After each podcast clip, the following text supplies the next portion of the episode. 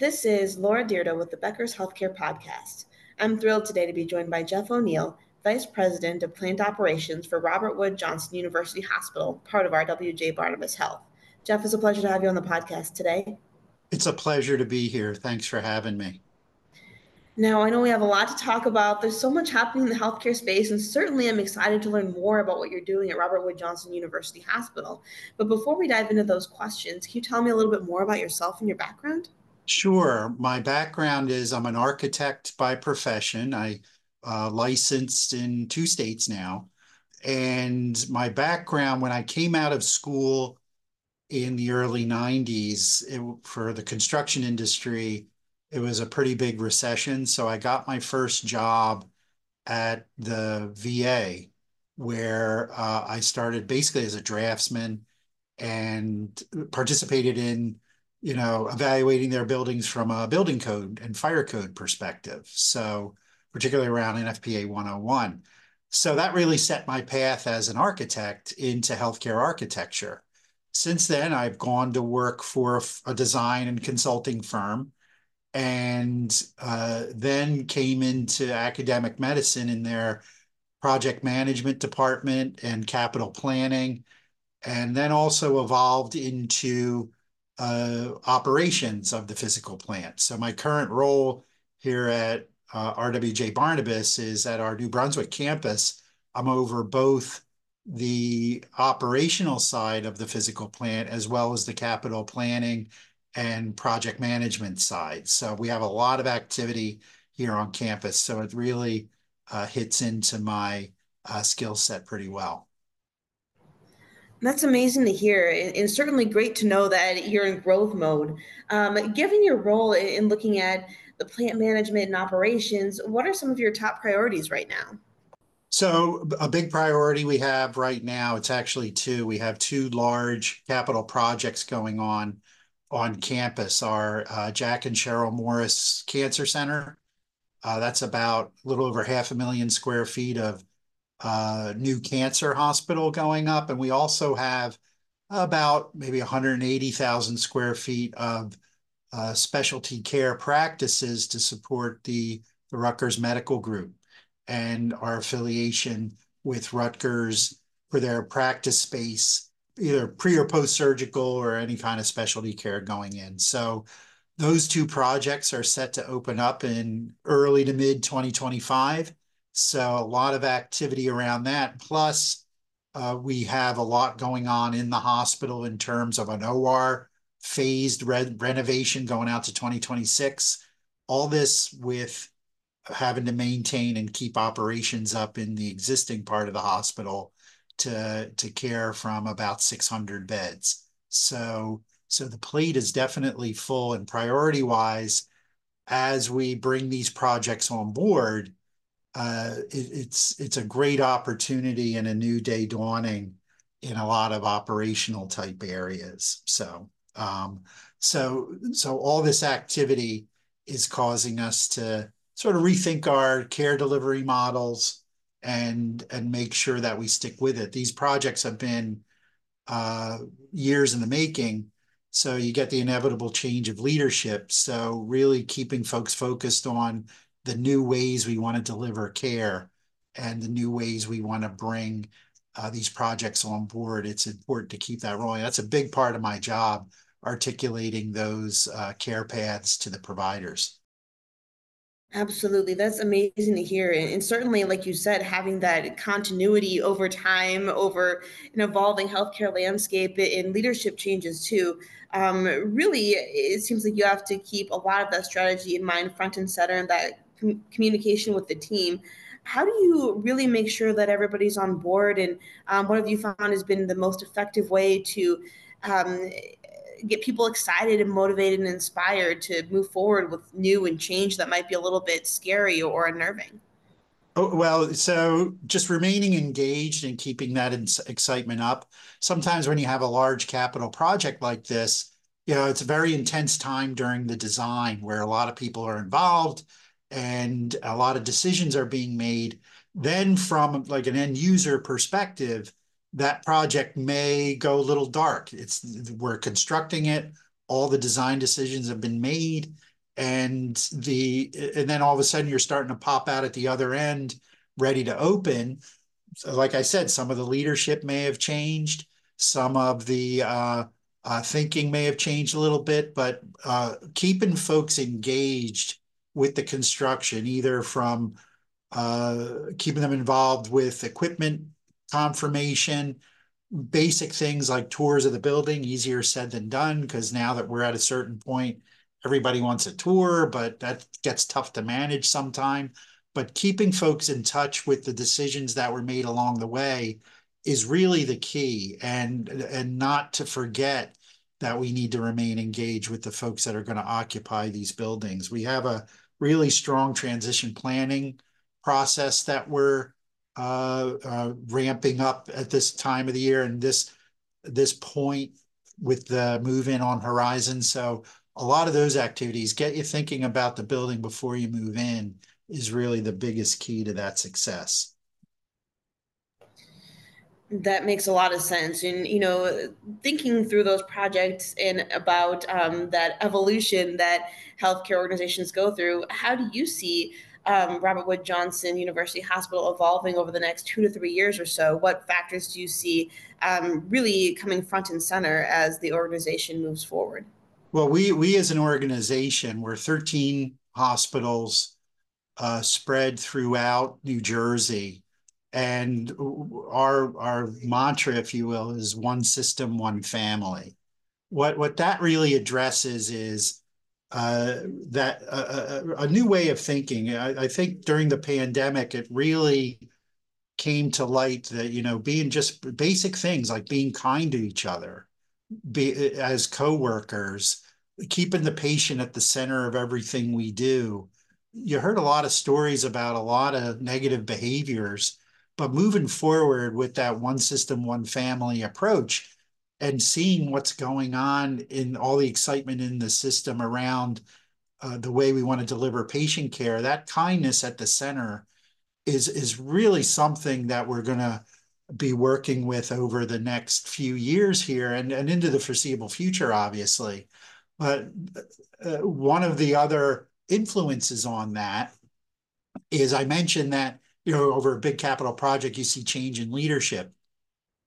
That underscores things like succession planning. And in particular, in my world of facility management, you know, every hospital has their 20, 30, 40 year person that knows the institutional history, but you know, they want to retire and uh, and enjoy themselves, and we want to encourage that. So the question becomes, how do we harness that knowledge to the next generation? How do we set up that succession planning to to drive things forward and get people excited about working uh, at a health system where you know when you keep the mission center uh, front and center, it, it really is a rewarding part of the job. When even for me, who's someone as uh, I'm as far from the bedside as you could probably get, but understanding the environments we're creating around this stuff really does go to the health and well-being of a patient. That that's pretty exciting, and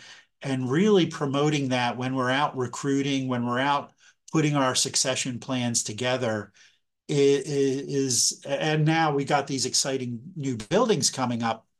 That makes it a lot of positives to share as we build these succession plans and put the teams in place to deliver the best and safest care that we can. I love that. I think it's such a great way to look at what you're doing and how things are growing and evolving, and then making sure, um, you know, as time goes on, bring up the next generation of folks to really embrace what you've um, done and accomplished, and then take things forward in a smart way. Um, I'm wondering too, you know, when you look at um, kind of everything that you've been able to accomplish over the last year or so, what is one change that you or your team has made that's yielded some great results? Well, I'm, I'm uh, so I started here at RWJ Barnabas in the summer of 2022. So you really can't point to one thing that we changed, but I can say that that approach of a uh, really a, a client service approach, and obviously we have patient care in the mind, but my department is essentially a support department. So my clientele is uh, nursing and the physicians and the support services and the ancillary services and all those folks that are looking to deliver the care. Uh, they're our clients. So when you approach that with a client first um, uh, approach, that you're keeping your ears open, you're listening, you're understanding the context in which you're working. So, so bringing that approach to the department here, uh, I think has been catching on. I think that you know just simple response to an issue as small as a you know work order up on a unit, or when we're planning out these big projects, just listening and understanding where folks are coming from. that service oriented approach, and it touches again on our approach that we have throughout the whole health system. And again, in my role, where I have some project management responsibility and I also have facility operations responsibility, being connected with the rest of the system, we often have uh, at least quarterly meetings of all the the engineering directors is one group, and then all the corporate project managers is another group. Staying in contact with them and having sort of a built-in uh, group to bounce ideas off of, understand that we're all going through the same challenges in terms of keeping our physical plant running and keeping the projects moving. That's such a great resource to have. So, so just building those teams and keeping the communications up have have uh, really been, I think, the the biggest positive that I've had since I started here. That it's just a very connected uh, group, and and we share a lot of knowledge and we share a lot of expertise to help get stuff done. So uh, it really does, and I, I, do a lot of work too uh, with ASHE, the American Society for Healthcare Engineers. Same thing that it's it's the same kind of groups, both on the project management and capital project delivery and the facility maintenance, where that collaboration is so rich, uh, even at that level, that it, it's really been helpful when you come back and come into your day job to to make things happen. You get the benefit of a lot of expertise, and that, that's really, really been rewarding that way. That's great to hear, and just so um, wonderful that you've had that kind of support and been able to um, have people kind of connect and great partnerships. I'm wondering, looking into the future, is there anything you're excited about, any trends in, in some of the projects that you're working on, or, or things that you're doing differently than they would have done in the past um, to really make sure, you know, these uh, facilities and, and, buildings and whatnot are, are poised um, for the future of healthcare, where healthcare is evolving? So um, obviously, the built environment has a big impact on on the care. Another thing I'm involved with is building code development uh, through International Code Council and um, the Life Safety Code with NFPA 101 through that ASHE work, right? So uh, there's a lot of exciting things happening in terms of that work to make the buildings as safe as we can be. So bringing that back into the health system and really optimizing these spaces it, it makes it easier for me to talk to a provider like a, a surgeon, an anesthesiologist, a, uh, uh, a hospitalist, somebody that's trying to understand, well, why are these environments set up this way? Why can't we do X, Y, Z? Uh, having that level discussion is important because it, as important it is for me to understand how the care needs to be delivered and what the needs are at the bedside there, it's also important to articulate back how these codes and regulations are set up, not to get in the way, not to uh, to put restrictions on what we want to do, but articulate the why because it, it what it's designed to be a to create the safest environment that we can.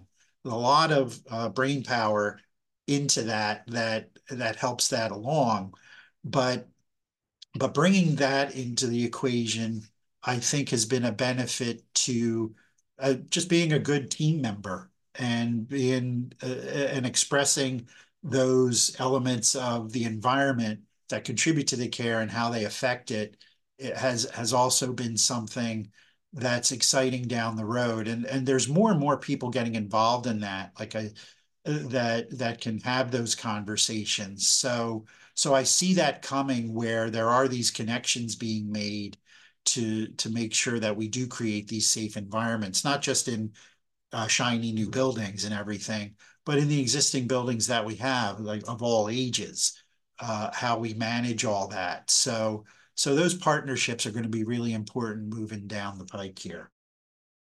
Jeff, thank you so much for joining us on the podcast today. This has been such a fun and interesting discussion, and I look forward to connecting with you again soon. Thank you again for having me. It's been quite the privilege to be here at Becker's. It's so important for leaders at the top of organizations to keep learning, stay sharp, grow their networks. To help our audience better do this in a more simplified, personalized, and meaningful way, Becker's Healthcare has launched My BHC. It's your trusted Becker's healthcare experience and more with content, connections, events, and learning opportunities. Join the community free of charge at www.my.beckershospitalreview.com and we'll see you there.